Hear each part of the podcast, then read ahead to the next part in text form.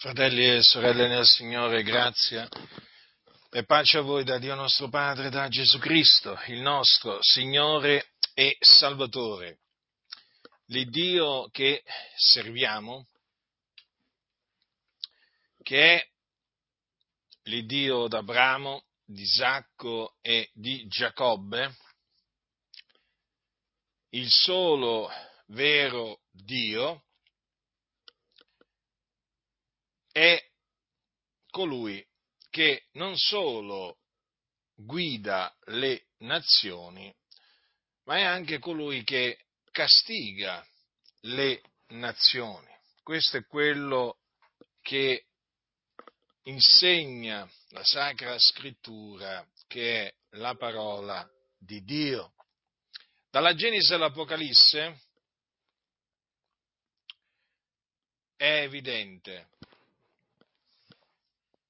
così evidente che solo i ciechi non riescono a vederlo, e di ciechi ce ne sono tanti, che Dio è colui che guida le nazioni ed anche colui che le castiga.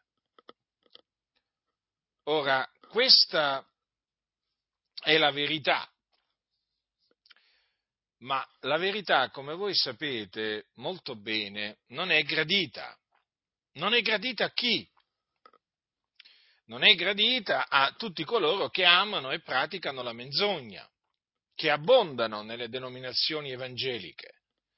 Le denominazioni evangeliche, comprese quelle pentecostali, sono piene di persone che amano e praticano la menzogna, cioè la verità praticamente la detestano, hanno una forte allergia alla verità. Quando sentono la verità gli prudono gli orecchi. Ormai costoro hanno distolto le loro orecchie dalla verità e si sono volte, costoro sono volti alle favole, quindi alle menzogne. È più forte di loro cioè sono proprio schiavi della menzogna, hanno proprio un amore viscerale verso la menzogna, un amore morboso verso la menzogna. A sentirli parlare, questo lo si capisce immediatamente. La verità non è in loro, non la conoscono. Quindi, quando sentono dire che Dio è colui che guida le nazioni e colui che le castiga, si indignano, cambiano colore, non sopportano che si dica ciò. Ma ciò deve essere detto, deve essere proclamato dai tetti, soprattutto in questo periodo di grandi turbamenti di guerre, un periodo, diciamo, dove le guerre abbondano, non è che ce n'è una sola, eh? Cioè non crederete mica che c'è solo una guerra, no? Perché, sapete, da come veramente presentano le cose i giornali qua in Italia, sembra che ci sia solo una guerra in corso, no, fratelli nel Signore? Le guerre sono tante nel mondo, ma tante, tante, tante, solo che cosa volete? I giornali e le televisioni parlano delle guerre che vogliono loro, tutte le altre come se non ci fossero. Ma comunque, non è questo il, il punto, perché il mondo è il mondo, sappiamo bene cos'è il mondo, il mondo giace tutto quanto nel, nel maligno, ma quello che ci tengo naturalmente a, eh, quello su cui mi voglio concentrare è l'atteggiamento eh, sconcertante, vergognoso, scandaloso delle denominazioni evangeliche, comprese quelle pentecostali, eh, che appunto dimostrano di amare e praticare la menzogna, perché rifiutano di credere che Dio è colui che castiga le nazioni. Ecco, questo non vogliono proprio sentirlo perché Perché naturalmente quando si dice che Dio castiga le nazioni, poi è chiaro che i modi in cui Dio le castiga sono svariati. Dio può mandare la peste, la fame, la siccità e quindi la carestia. Dio può mandare le bestie feroci contro una nazione, Dio può mandare un esercito straniero o più eserciti stranieri contro una determinata nazione per castigarla. E questo si deve dire, non si deve conoscere. Perché? Perché è l'operare del nostro grande Dio, che loro odiano perché loro, odiando la parola di Dio, odiano anche Dio. Ormai questo l'ho compreso, ne sono sicuro. Chi odia la parola di Dio odia anche colui che veramente dal quale procede la parola, e quindi Dio. Vi dicevo che nella Genesi all'Apocalisse è pieno di esempi che dimostrano come Dio guida le nazioni e le castiga. I castighi di Dio contro le nazioni, ma sono ma così tanti, ma così tanti, che poi a sentire praticamente, eh, diciamo, molti di quelli che si dicono pastori, uno dice, ma questi evidentemente la Bibbia non l'hanno letta, o se l'hanno letta non ci credono a quello che hanno letto. È evidente questo. Io voglio parlarvi oggi in particolare di un castigo che Dio inflisse a un regno, al regno di Babilonia, cioè al regno dei Caldei, al tempo del profeta Geremia, il profeta che piangeva a cagione dei peccati commessi da Giuda e da Gerusalemme.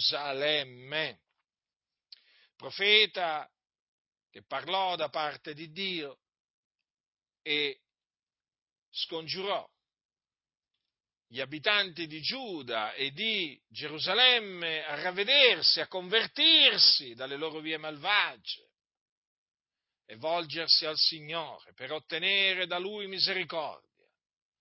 Altrimenti il Dio li avrebbe castigati. In che maniera? Chiamando da un paese lontano un esercito, appunto l'esercito babilonese. E siccome che Giuda, il regno di Giuda e Gerusalemme, che era la capitale, non ubbidirono a quello che Dio aveva detto tramite il profeta Geremia, ma anche tramite altri profeti, il Dio poi adempì quello che aveva detto, mandò ad effetto la sua parola e arrivò il castigo di Dio, un tremendo castigo su Gerusalemme, la città del grande re. Quindi Dio si usò di, del regno di Babilonia per punire Gerusalemme a motivo dell'iniquità che regnava in questa città. Ma il Dio poi a suo tempo punì anche il regno del quale egli si usò per infliggere questo castigo a Gerusalemme, cioè punì Babilonia. Vediamo dunque cosa dice la Sacra Scrittura che è la parola di Dio capitolo 25 del libro del profeta Geremia. Capitolo 25 del libro del profeta Geremia, a partire dal versetto 1. La parola che fu rivolta a Geremia riguarda tutto il popolo di Giuda, nel quarto anno di Joachim, figliolo di Giosia, re di Giuda. Era il primo anno di Nebuchadnezzar, re di Babilonia e che Geremia pronunziò davanti a tutto il popolo di Giuda e a tutti gli abitanti di Gerusalemme dicendo dal tredicesimo anno di Giosia, figliuolo di Amon, re di Giuda, fino ad oggi sono già 23 anni che la parola dell'Eterno mi è stata rivolta e che io vi ho parlato del continuo fin dal mattino, ma voi non avete dato ascolto. L'Eterno vi ha pure mandato tutti i suoi servitori profeti, ve li ha mandati del continuo, fin dal mattino, ma voi non avete ubbidito, né avete porto l'orecchio per ascoltare. Essi hanno detto, convertasi ciascun di voi dalla sua cattiva via e dalla, su, e dalla malvagità delle sue azioni e voi abiterete di secolo in secolo sul suolo che l'Eterno ha dato a voi e ai vostri padri e non andate dietro ad altri dei per servirli e per prostrarvi dinanzi a loro non mi provocate con l'opera delle vostre mani e io non vi farò male alcuno. Ma voi non mi avete dato ascolto, dice l'Eterno, per, per provocarmi a vostro danno con l'opera delle vostre mani. Perciò, così dice l'Eterno degli eserciti, giacché non avete dato ascolto alle mie parole, ecco io manderò a prendere tutte le nazioni del settentrione, dice l'Eterno, e manderò a chiamare Nebuchadnezzar, re di Babilonia, mio servitore, e le farò venire contro questo paese, contro i suoi abitanti e contro tutte le nazioni che gli stanno d'intorno, e li voterò allo sterminio e li abbandonerò alla desolazione, alla derisione, a una solitudine perpetua. E farò cessare fra loro i gridi di gioia, i gridi di esultanza, il canto dello sposo, il canto della sposa, il rumore della macina e la luce della lampada e tutto questo paese sarà ridotto in una solitudine, in una desolazione, e queste nazioni serviranno il re di Babilonia per 70 anni. Ma quando saranno compiuti 70 anni io punirò il re di Babilonia e quella nazione, dice l'Eterno, motivo della loro iniquità, e punirò il paese dei Caldei e lo ridurrò in una desolazione perpetua e farò venire su quel paese tutte le cose che ho annunziate contro di lui, tutto ciò che è scritto in questo libro ciò che Geremia ha profetizzato contro tutte le nazioni. Infatti nazioni numerose e potenti ridurranno in servitù i caldei stessi e io li ritribuirò secondo le loro azioni, secondo l'opera delle loro mani. Ora, fratelli, quando si studia la storia, bisogna tenere sempre presente davanti ai propri occhi qualcosa che è proprio, proprio fondamentale. È fondamentale, fratelli, guardate, mh, mm, non si può prescindere da questo, perché altrimenti, altrimenti non si può capire. Non si può capire, è impossibile capire la storia delle, delle nazioni come anche naturalmente la storia dei singoli, eh, sia chiaro questo. Ora, quello che bisogna considerare e tenere sempre davanti ai nostri occhi è questo, che peraltro è un versetto scritto sempre in Geremia, che l'Eterno è l'Iddio delle retribuzioni, non manca di rendere ciò che è dovuto. Ora, voi sapete che nel mondo la malvagità regna e i malvagi pensano di farla franca, cioè i, i malvagi sono pieni della voglia di fare il male. E questo perché eh, spesso il giudizio di Dio non gli piomba addosso immediatamente. Talvolta arriva dopo un po' di tempo. E allora ecco perché i malvagi sono proprio pieni della voglia di fare, il loro cuore è pieno della voglia di fare il male, perché appunto il giudizio di Dio non piomba su di loro immediatamente, ma arriva il momento, il momento stabilito da Dio. Quando appunto lui riversa la sua ira ardente, quando lui esercita la sua vendetta contro coloro che hanno fatto il male. E Dio non ha riguardi personali. Infatti, vedete qua, il Dio punì Gerusalemme, gli abitanti di Gerusalemme. Gerusalemme era la sua città, ma Dio punì anche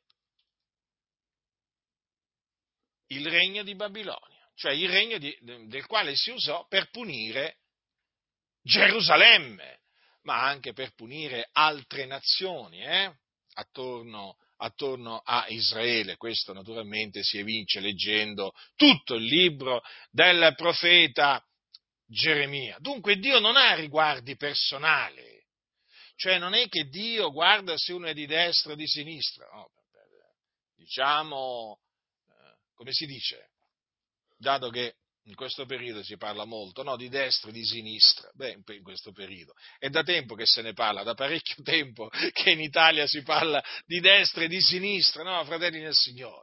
Il Dio non ha riguardi personali. Pensate che Dio non ha riguardi personali neppure tra i giudei e i gentili, non ha riguardi personali. Egli veramente è l'Iddio delle retribuzioni, non manca di rendere ciò che è dovuto, capite? Quindi retribuisce gli uomini, sì, sulla faccia della terra, secondo le loro azioni. Vi ricordate? C'è un, c'è un versetto nel libro, de, nel libro dei Proverbi che dice che il giusto riceve la sua retribuzione sulla terra, quanto più l'empio è il peccatore. Dunque, quando noi sentiamo o vediamo che avviene un terremoto, cioè non meravigliamoci, come se avvenisse qualche cosa di strano. Adesso, proprio poco fa, c'è stato un potente terremoto in Giappone, terribile ho visto dei filmati veramente terribili. Perché è venuto questo terremoto? Perché per, per l'ira di Dio trema la terra. Dio ha fatto, la, ha, fatto la trema, ha fatto, tremare la terra in una parte del Giappone. E nel Giappone c'è tanta malvagità. Ma alcuni non vogliono che si parli in questi termini. Eh? Ma perché loro, per loro l'uomo è buono. Mm? L'uomo è buono, Dio non castiga. Addirittura dicono questi scellerati che eh, non è valido il principio della semina e della raccolta, per cui non è vero che l'uomo raccoglie quello che ha seminato. Oh, assolutamente. Questi proprio parlano proprio di un altro Dio, proprio non lo conoscono il Dio. E allora è chiaro, quando sentiamo parlare di un terremoto, è un giudizio di Dio, una siccità, una carestia, è un giudizio di Dio, un'alluvione, è un giudizio di Dio. Le fiere, eh, le fiere della terra, che appunto fanno strage di persone, è un giudizio di Dio. Arrivano le cavallette, eserciti di cavallette che distruggono i prati, eh, distruggono gli orti, che riducono la nazione veramente in malo modo. È un giudizio di Dio. Arriva una potente grandinata che distrugge alberi, piante. È un giudizio di Dio come anche, o comunque, o magari arrivano malattie, piaghe, peste, giudizi di Dio, o altrimenti arrivano eserciti stranieri, eserciti stranieri anche quello. È un giudizio di Dio. Com'è possibile? Sì, perché Dio chiama da, lontane, da, un lontano paese l'uomo che effetta il suo disegno. Non vi piace a voi caparbi di cuore sentire questo? Ma appunto siete caparbi di cuore, che a voi che cosa piace sentire? A voi piace sentire volemo se bene, Dio è buono, non castiga nessuno ma avete stancato, ma avete stancato, siete gente che non capisce niente, ma proprio niente, cani muti, incapaci da abbaiare, non siete in grado di discernere la destra dalla sinistra. E vi ergete a maestri e professori quando dovete andare veramente ancora alla prima elementare, anzi all'asilo, come si suol dire, per usare un linguaggio, diciamo, comprensibile alle vostre orecchie. Sì, Molti veramente si ergono professori, ma ancora devono andare all'asilo, naturalmente spiritu- spiritualmente parlando. Questi ancora proprio, ma proprio non conoscono niente. La Bibbia sanno solamente come si scrive la parola Bibbia, ma non la conoscono. Una volta pensavo che fossero solo i preti a non conoscere le scritture, il Papa, i cardinali, i vescovi. No, no, no, no. C'è un esercito di pastori evangelici allergici alla Bibbia eh, che non la conoscono, non la conoscono, non la conoscono. Voi quando li sentite parlare, sentite parlare della gente ignorante, ma così ignorante che veramente sono uno spavento quando, quando si sentono parlare. Non vogliono sentire dire che Dio castiga le nazioni, perché loro non credono in Dio, non credono nella parola di Dio. È semplice il discorso. L'Iddio vivente e vero non muta e quindi ancora oggi castiga le nazioni, esattamente come le castigava anticamente. Il fatto che siamo sotto la grazia non significa che Dio non castiga più le nazioni, altrimenti dovremmo dire che Dio non guida più le nazioni. Ma io poi voglio dire una cosa, ma il libro dell'Apocalisse. Ma quando è stato scritto? Non è stato scritto sotto la grazia, parla di cose che devono avvenire. E tra le cose che devono avvenire. Ci sono tanti di quei giudizi che Dio riverserà sulla faccia della terra che fanno rabbrividire. Io mi ricordo ancora la prima volta che lessi il libro sull'Apocalisse, mi ricordo ero nella mia cameretta ero sdraiato e stavo leggendo la Bibbia e quel giorno dissi ma voglio leggere ero convertito da poco tempo, e dissi quel giorno, ebbi in cuore di leggere il libro dell'Apocalisse.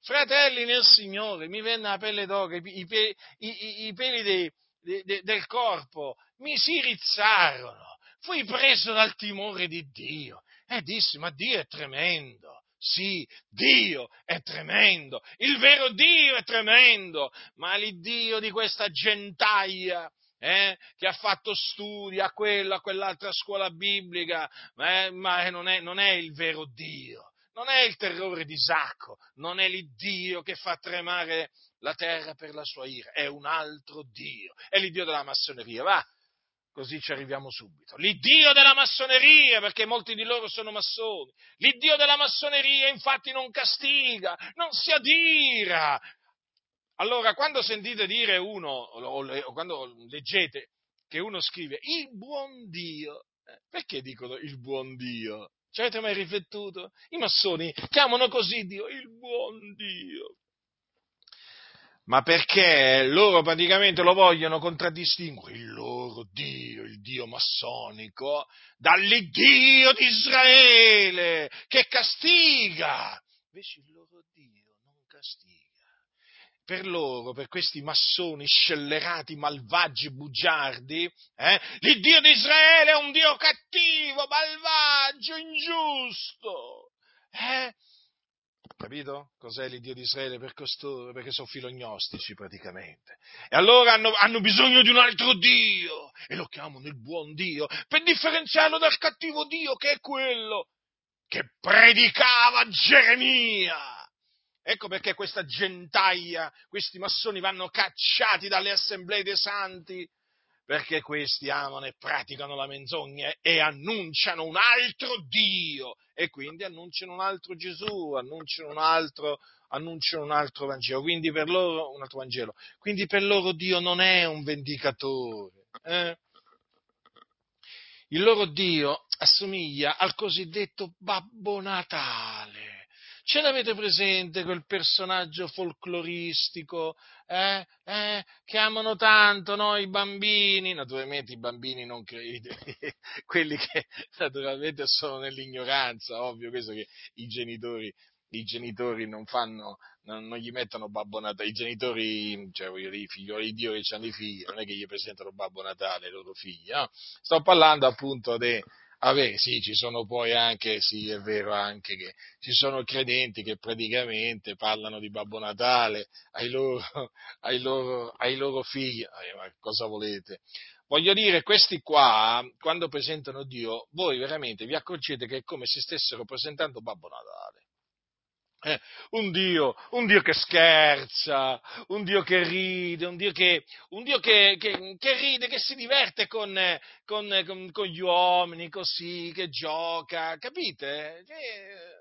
capite? È così, no? Ma questo è il Dio, è il Dio massonico, il Dio Babbo Natale, eh, è il Dio della massoneria. Fratelli nel Signore, state attenti, state attenti. Allora, leggendo quello che dice Geremia, che cosa, che cosa comprendiamo? Che Dio è giusto. e Dio non, eh, non tollera l'iniquità.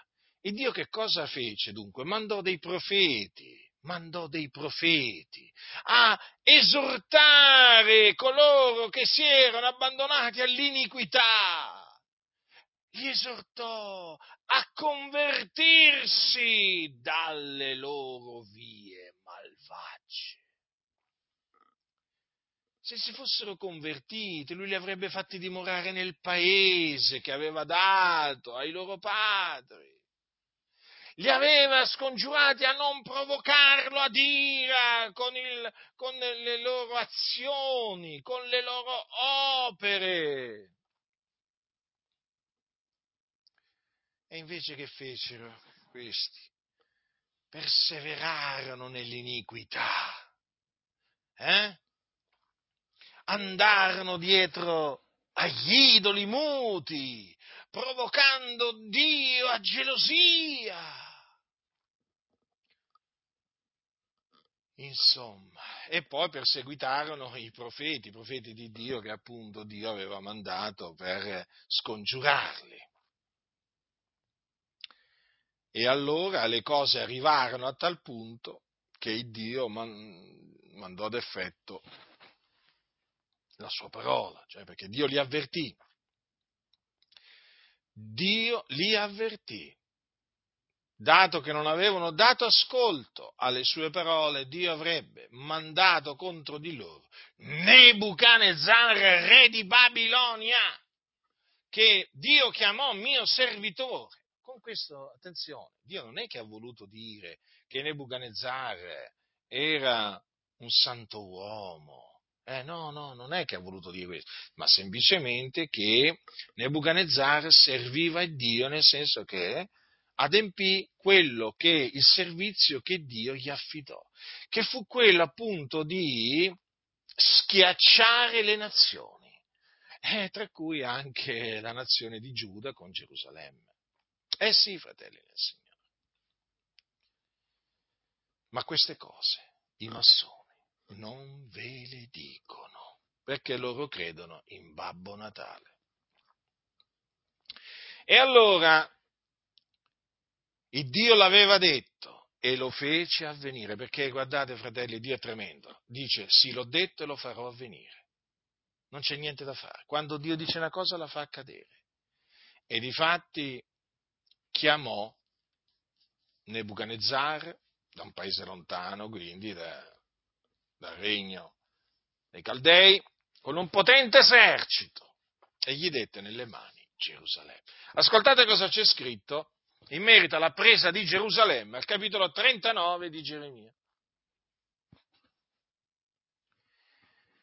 Allora, a proposito, guardate che gli ebrei, eh, gli ebrei che sentiranno questa mia predicazione non mi accuseranno di antisemitismo, eh? Sapete perché? Perché loro ci credono, o meglio, gli ultraortodossi, gli ortodossi, eh? ci credono che Dio mandò Nebuchadnezzar per punire Gerusalemme, ci credono, ci credono, non lo negano. Capitolo 39 eh, di, eh, di Geremia. Quando Gerusalemme fu presa il nono anno di Sedechia, re di Giuda, il decimo mese, Nebuchadnezzar di Babilonia venne con tutto il suo esercito contro Gerusalemme e la cinse d'assedio. L'undecimo anno di Sedechia, il quarto mese, il nono giorno, una breccia fu fatta nella città, tutti i capi de, del re di Babilonia entrarono e si stabilirono alla porta di mezzo, né Negal Sarezer, Samgarnebur,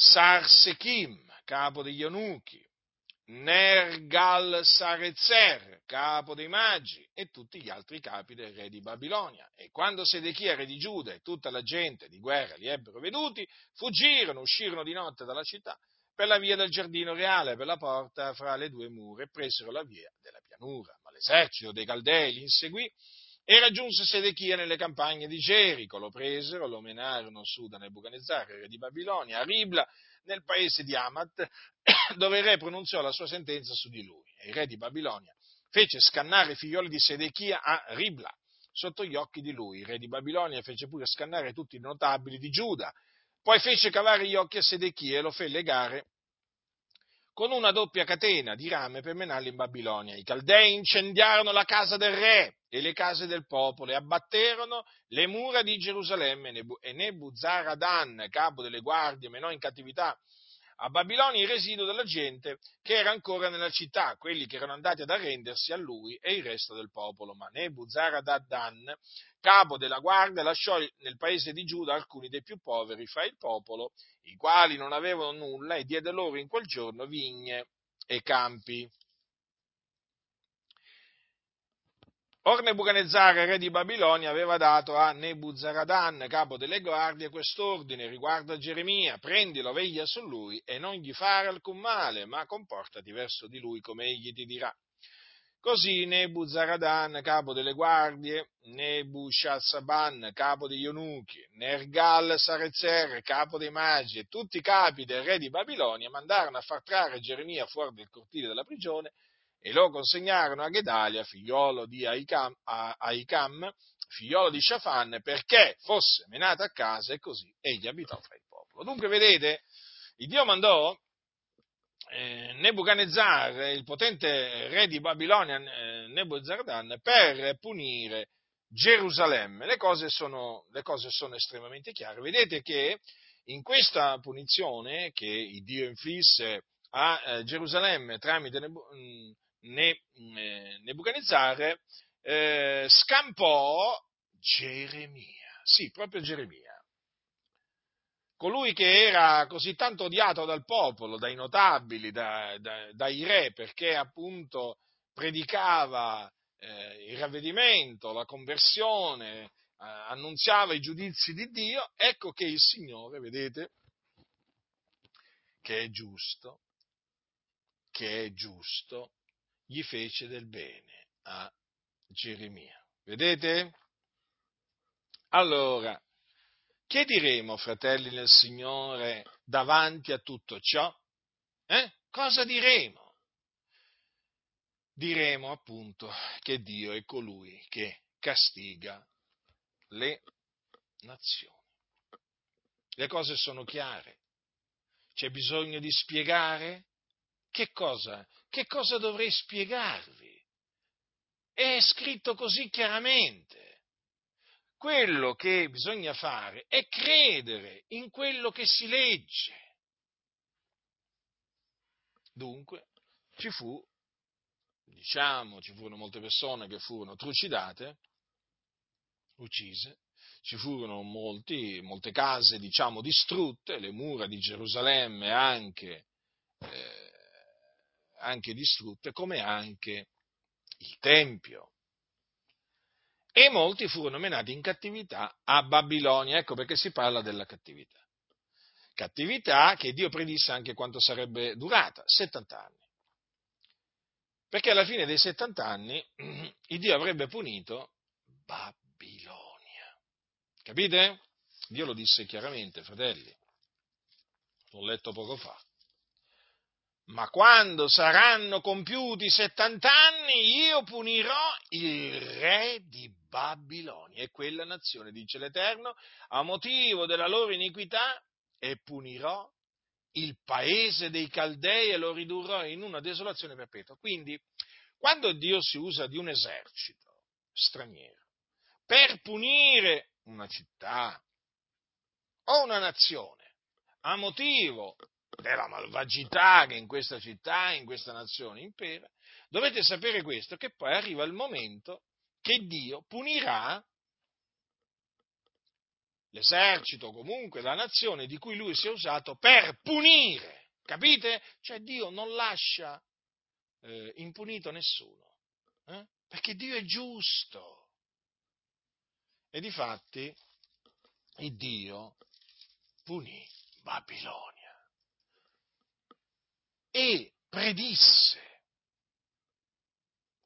la sua vendetta contro Babilonia, ma in termini che veramente sono tremendi. E io voglio leggervi le parole di Dio, fratelli, con cui il Signore predisse la distruzione del regno di Babilonia, il martello di tutta la terra, quel martello di cui lui si era usato per schiacciare, distruggere tante nazioni ed anche per distruggere e punire Gerusalemme. È importante questo, fratelli nel Signore, è importante per capire la giustizia di Dio, il modo di pensare di Dio, il modo di operare di Dio, perché Dio non cambia. Ancora oggi sta operando nella stessa maniera, sulla faccia della terra, Dio sta operando nella stessa maniera in cui operava al tempo di Geremia, fratelli del Signore. È così, è così. E allora, voglio leggervi le parole dell'Iddio vivente, è vero, eh, contro Babilonia. Capitolo 50 di Geremia comincerò appunto dal primo versetto e poi proseguirò. Proseguirò. Proseguirò per un po'. Parola che l'Eterno pronunziò riguardo a Babilonia, riguardo al paese dei Caldei per mezzo del profeta Geremia.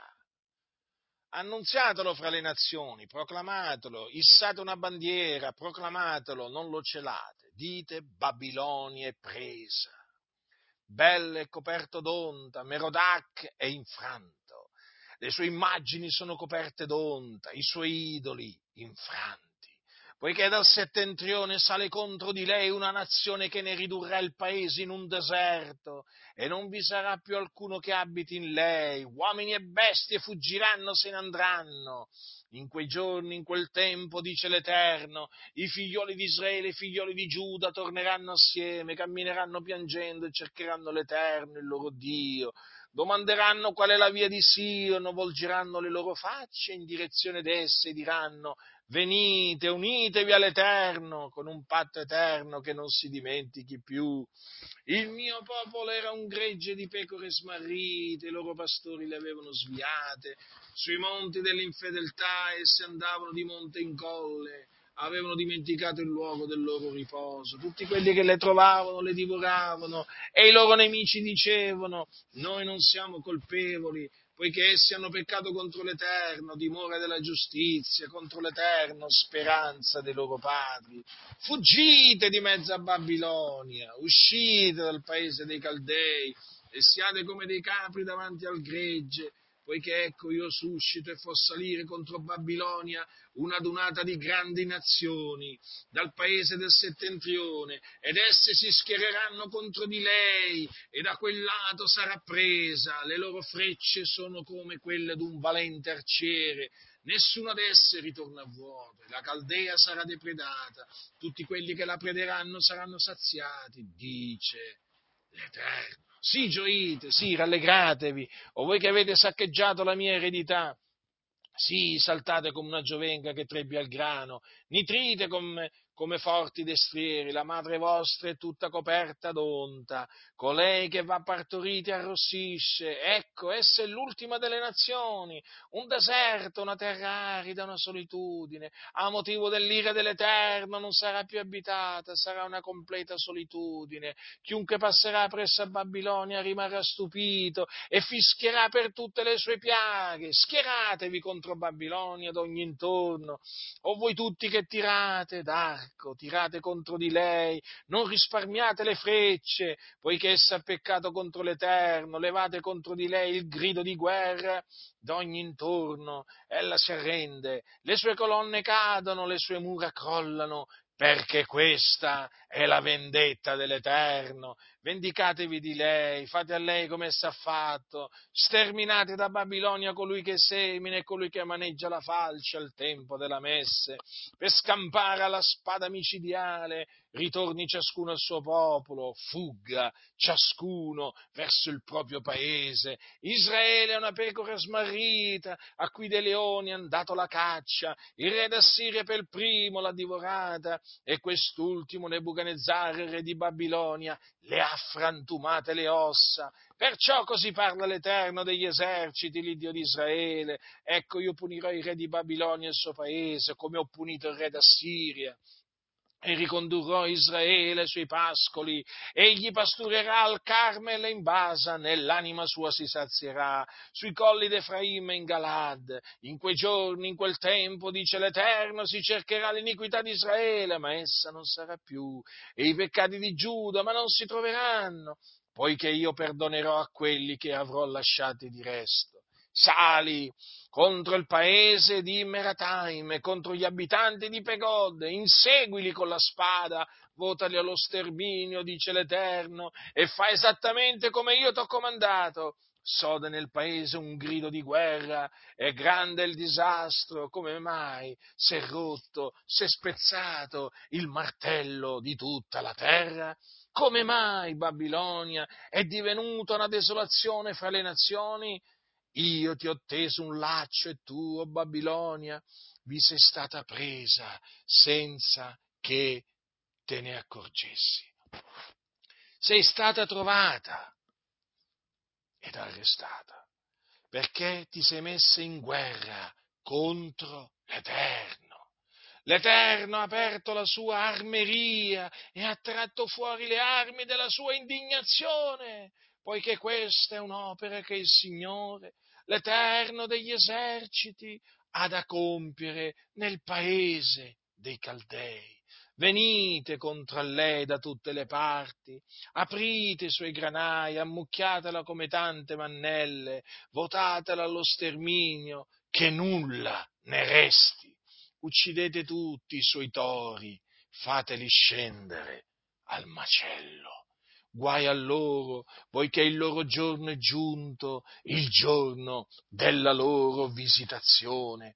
So della voce di quelli che fuggono, che scampano dal paese di Babilonia per annunziare in Sion la vendetta dell'Eterno, del nostro Dio, la vendetta del suo Tempio. Convocate contro Babilonia gli arcieri, tutti quelli che tirano d'arco, accampatevi contro lei d'ogni intorno, nessuno ne scampi, rendetele secondo le sue opere, fate interamente a lei come ella ha fatto poiché ella è stata arrogante contro l'Eterno, contro il Santo di Israele perciò i suoi giovani cadranno nelle sue piazze e tutti i suoi uomini di guerra periranno in quel giorno, dice l'Eterno. Eccomi a te, o arrogante, dice il Signore, l'Eterno degli eserciti, poiché il tuo giorno è giunto, il tempo che io ti visiterò. L'arrogante vacillerà, cadrà e non vi sarà chi la rialzi, e io appiccherò il fuoco alle, alle sue città ed esso divorerà tutti i suoi dintorni. Così parla l'Eterno degli eserciti, i figlioli di Israele, i figlioli di Giuda, sono oppressi insieme, tutti quelli che li hanno menati in cattività li tengono e rifiutano di lasciarli andare. Il loro vindice è forte, a nome l'Eterno degli eserciti. Certo, egli difenderà la loro causa dando requie alla terra e gettando lo scompiglio fra gli abitanti di Babilonia. La spada sovrasta ai Caldei, dice l'Eterno, agli abitanti di Babilonia, ai suoi capi, ai suoi savi. La spada sovrasta ai millantatori che risulteranno insensati. La spada sovrasta ai suoi prodi che saranno atterriti. La spada sovrasta ai suoi cavalli, ai suoi carri a tutta la cozzaglia di gente che è in mezzo a lei, la quale diventerà come tante donne, la spada sovrasta, ai suoi tesori che saranno saccheggiati, la siccità sovrasta le sue acque che saranno prosciugate, poiché è un paese di immagini scolpite, vanno in delirio per quegli spauracchi dei loro idoli, perciò gli animali del deserto con gli sciacalli vi, vi, si stabiliranno quivi e vi si stabiliranno gli struzzi, nessuno vi dimorerà più in perpetuo, non sarà più abitata d'età in età, come avvenne quando Dio sovvertì Sodoma, Gomorra e le città loro vicine, dice l'Eterno, nessuno più abiterà quivi. Non vi dimorerà più alcun figliol d'uomo. Ecco un popolo viene dal settentrione, una grande nazione e molti re sorgono dall'estremità della terra, essi impugnano l'arco ed il dardo, sono crudeli, non hanno pietà, la loro voce è come il muggito del mare, montano cavalli, sono pronti a combattere come un solo guerriero contro di te, o figliuola di Babilonia. Il re di Babilonia no della fama e le sue mani si languidiscono, l'angoscia lo coglie, un dolore come di donna che partorisce. Ecco, egli sale come un leone dalle rive lussureggianti del Giordano contro la forte dimora. Io ne farò fuggire ad un tratto gli abitanti e stabilirò su di essa colui che io ho scelto poiché chi è simile a me? Chi mi ordinerà di comparire in giudizio? Qual è il pastore che possa starmi a fronte? Perciò ascoltate il disegno che l'Eterno ha concepito contro Babilonia e i pensieri che medita contro il paese dei Caldei. Certo saranno trascinati via come i più piccoli del gregge, certo la loro dimora sarà devastata. Al rumore della presa di Babilonia trema la terra e se no del grido fra le nazioni. Così parla l'Eterno, ecco io faccio levare contro Babilonia e contro gli abitanti di questo paese, che è il cuore dei miei nemici un vento distruttore, mando contro Babilonia degli stranieri che la ventoleranno e vuoteranno il suo paese, poiché nel giorno della calamità piomberanno su di lei da tutte le parti Tenda l'arciere il suo arco contro chi tende l'arco e contro chi serge fieramente nella sua corazza. Non risparmiate i suoi giovani, votate allo sterminio tutto il suo esercito. Cadano uccisi nel paese dei Caldei, crivellati di ferite per le vie di Babilonia, poiché Israele e Giuda non sono vedovati del loro Dio, dell'Eterno degli eserciti, e il paese dei Caldei è pieno di colpe contro il santo di Israele. Fuggite di mezzo a Babilonia e salve ognuno la sua vita, guardate di non perire per l'iniquità di lei, poiché questo è il tempo della vendetta dell'Eterno. Egli le dà la sua retribuzione. Babilonia era nelle mani dell'Eterno una coppa d'oro che inebriava tutta la terra. Le nazioni hanno bevuto del suo vino, perciò le nazioni sono divenute deliranti. A un tratto Babilonia è caduta, è frantumata. Mandate su di lei alti lamenti, prendete del balsamo per il suo dolore, forse guarirà. Noi abbiamo voluto guarire Babilonia, ma essa non è guarita. Abbandonatela e andiamocene ognuno al nostro paese, poiché la sua punizione arriva sino al cielo, si innalza fino alle nuvole. L'Eterno ha prodotto in luce la giustizia della nostra causa. Venite, raccontiamo in Sion l'opera dell'Eterno, del nostro Dio. Forbite le saette imbracciate gli scudi. L'Eterno ha eccitato lo spirito dei re dei Medi, perché il suo disegno contro Babilonia è di distruggerla. Poiché questa è la vendetta dell'Eterno, la vendetta del suo Tempio. Alzate la bandiera contro le mura di Babilonia, rinforzate le guardie, ponete le sentinelle, preparate gli agguati, poiché l'Eterno ha divisato e già mette ad effetto ciò che ha detto contro gli abitanti di Babilonia. O tu che abiti in riva alle grandi acque, tu che abbondi di tesori, la tua fine è giunta, il termine delle tue rapine. L'Eterno degli eserciti l'ha giurato per se stesso. Sì, certo, io ti empirò d'uomini come di locuste ed essi leveranno contro di te gridi di trionfo. Egli con la sua potenza ha fatto la terra, con la sua sapienza ha stabilito fermamente il mondo, con la sua intelligenza ha distesi i cieli. quando fa udire la sua voce, v'è un rumore d'acque nel cielo e fa salire i vapori dall'estremità della terra, fa guizzare i lampi per la pioggia e trae il vento dai suoi serbatoi. Ogni uomo allora diventa stupido, privo di conoscenza. Ogni ora fa vergogna delle sue immagini scolpite, perché le sue immagini fuse sono una menzogna. E non v'è soffio vitale in loro, sono vanità, lavoro d'inganno, nel giorno del castigo periranno. A loro non somiglia colui che è la parte di Giacobbe, poiché egli è quel che ha formato tutte le cose e Israele è la tribù della sua eredità, il suo nome è l'Eterno degli eserciti. O Babilonia!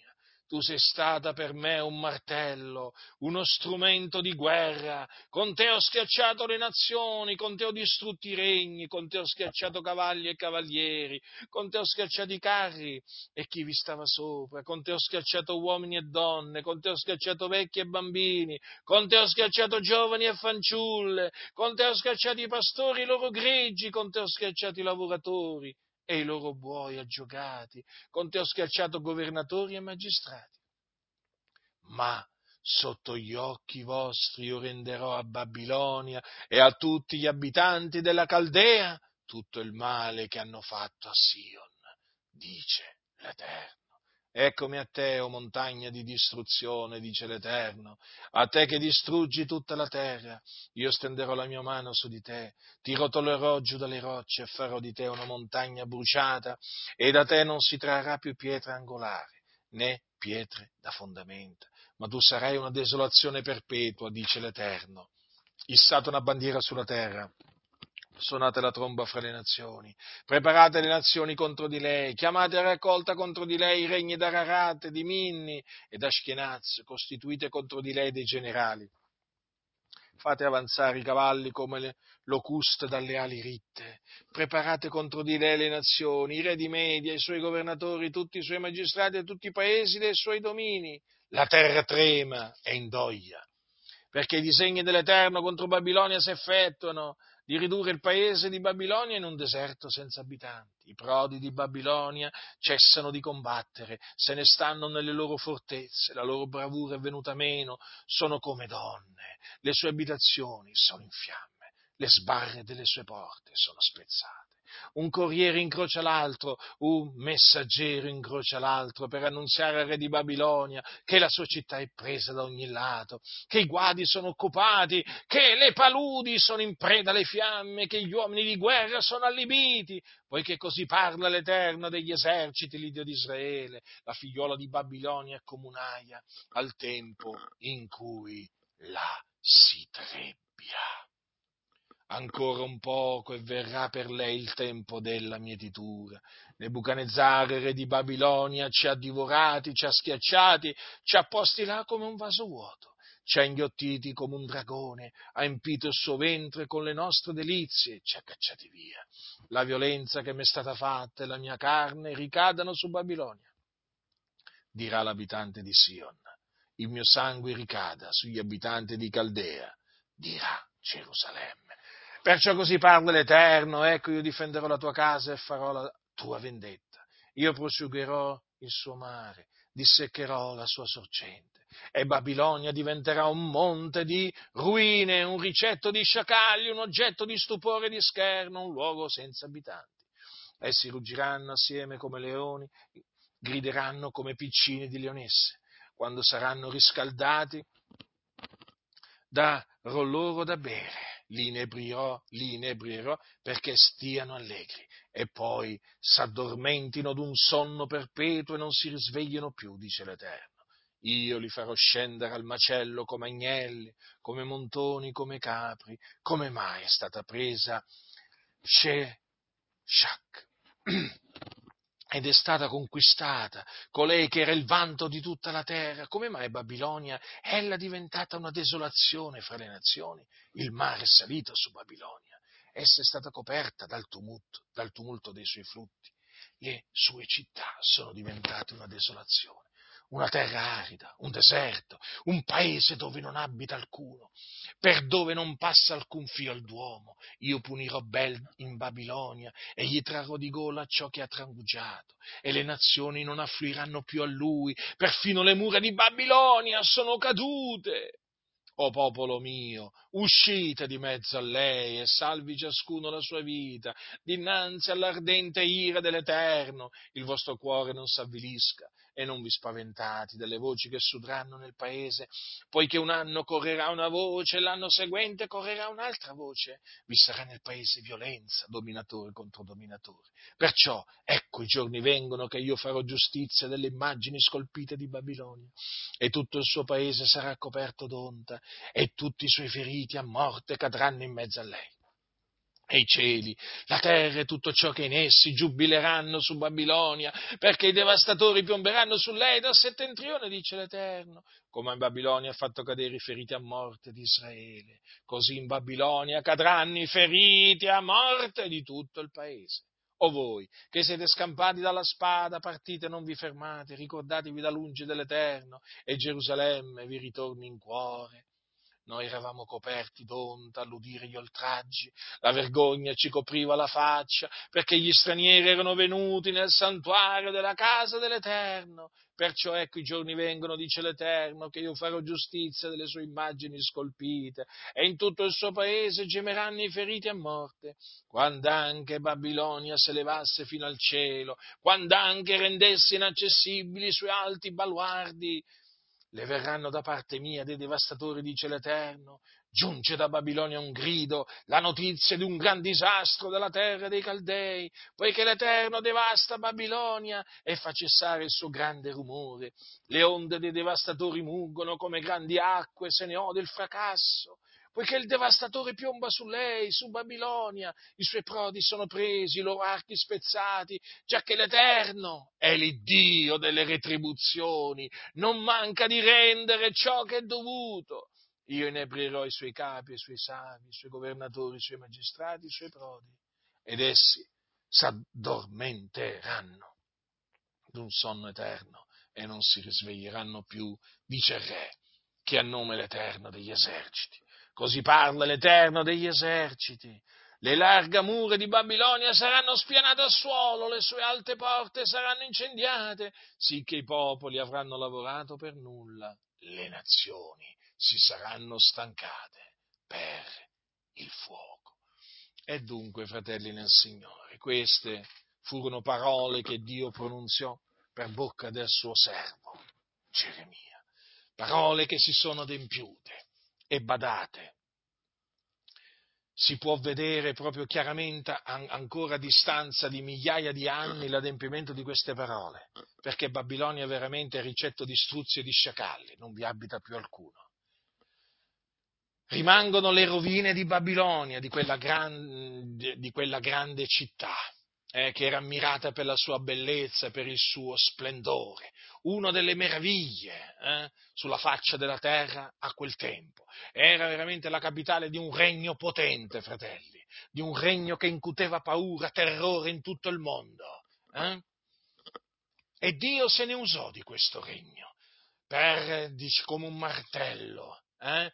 per, come uno strumento di guerra, per schiacciare le nazioni e i regni, per punire Gerusalemme. Questa è la storia, ma la storia prosegue, perché poi ci fu la vendetta di Dio contro Babilonia, contro il regno dei Caldei, Dio chiamò i Medi e i Persiani li, e li scagliò, eh? li scagliò contro Babilonia che fu abbattuta. Il regno dei Caldei fu conquistato, Babilonia fu distrutta, quella grande città eh, che imperava a quel tempo.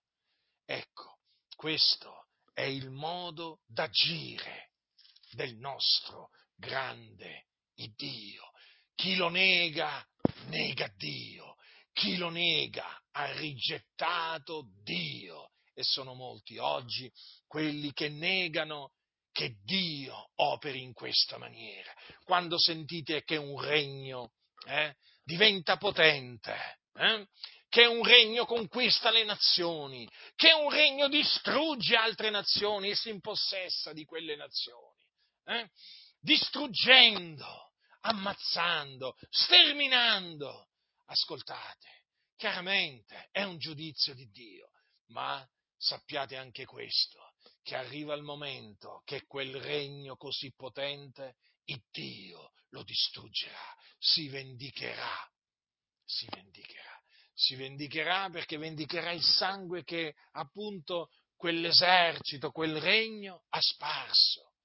La storia, ascoltatemi fratelli, anche la storia moderna insegna questo, non solamente la storia antica. Ecco perché se non si crede che se uno non crede che Dio è colui che castiga le nazioni, non può capire niente di quello che succede. Ma proprio niente. Infatti voi le sentite parlare, queste denominazioni, parlano esattamente come le agenzie di Stato, parlano come veramente quelli del mondo, nessuna differenza. Perché perché loro rigettano il modo di operare di Dio, l'opera di Dio, che è sotto gli occhi di tutti, ma la vedono solo coloro che hanno occhi per vedere. Sì, fratelli nel Signore, è così, e non tutti hanno occhi per vedere, perché non a, non a tutti sono dati occhi per vedere. E quindi Sicuramente, chiaramente, noi aborriamo le guerre, ovvio, noi non vogliamo partecipare a nessuna guerra, assolutamente, però i fatti sono questi, fratelli nel Signore. È così, è così, è, è il giudice di tutta la terra che esercita i suoi giudizi sulle nazioni ancora oggi. Hm?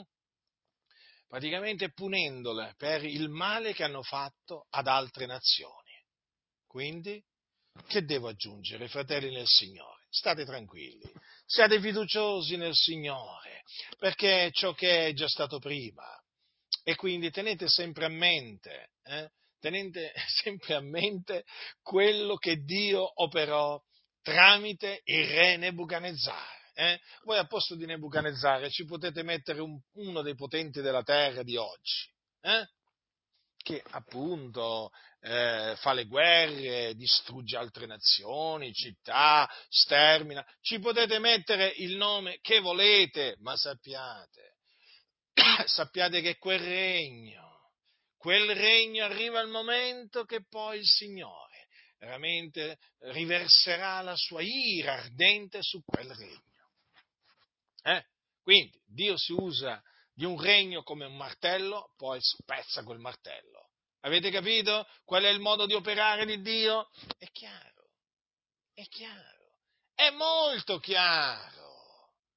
Quindi tutto ciò ci deve portare a temere Dio, a tremare nel suo cospetto, a esaltare la giustizia di Dio, perché Dio è giusto e non lascia impunito il colpevole. Non importa non importa chi sia il colpevole.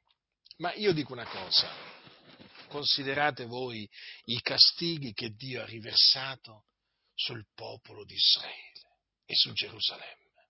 Mm? Peraltro, peraltro, per fare anche un altro po' di storia, mica è stata l'unica volta in cui Dio ha usato, diciamo, de, degli eserciti stranieri, un esercito straniero per punire Gerusalemme.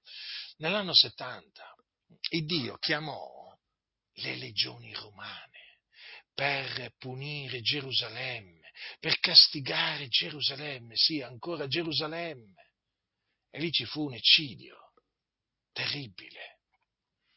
Leggete gli scritti di Giuseppe Flavio, dove lui parla appunto della presa, della distruzione di Gerusalemme da parte del generale Tito. È veramente il racconto impressionante. Si adempirono le parole di Gesù. Appunto, vi stavo dicendo, non è che fu l'ultima volta in cui il Signore punì Gerusalemme eh, per, per, l'iniquità dei suoi abitanti, no? poi secoli dopo eh, chiamò, questa volta chiamò un altro esercito, l'esercito romano. E l'esercito romano, sapete, era conosciuto per la sua potenza, no? per la sua efficacia, insomma, l'esercito romano era l'esercito romano. Eh? Eh, e lì naturalmente quando arrivò l'esercito romano a Gerusalemme, eh, chiaramente avvennero cose orribili. Eh, molti furono uccisi, molti furono portati in cattività, poi fu distrutto il Tempio, il Tempio di Gerusalemme. Ma poi, sapete della storia, l'impero romano che fine ha fatto?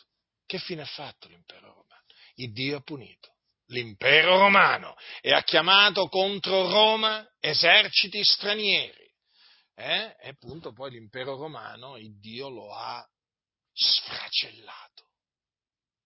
Dunque, allora, chi ama la verità non può negarla, e infatti non la nega, però, come vi dicevo, ci sono tanti che amano e praticano la menzogna e quindi negano la verità. Tutto questo perché eh, loro si rifiutano di credere che Dio sia un vendicatore.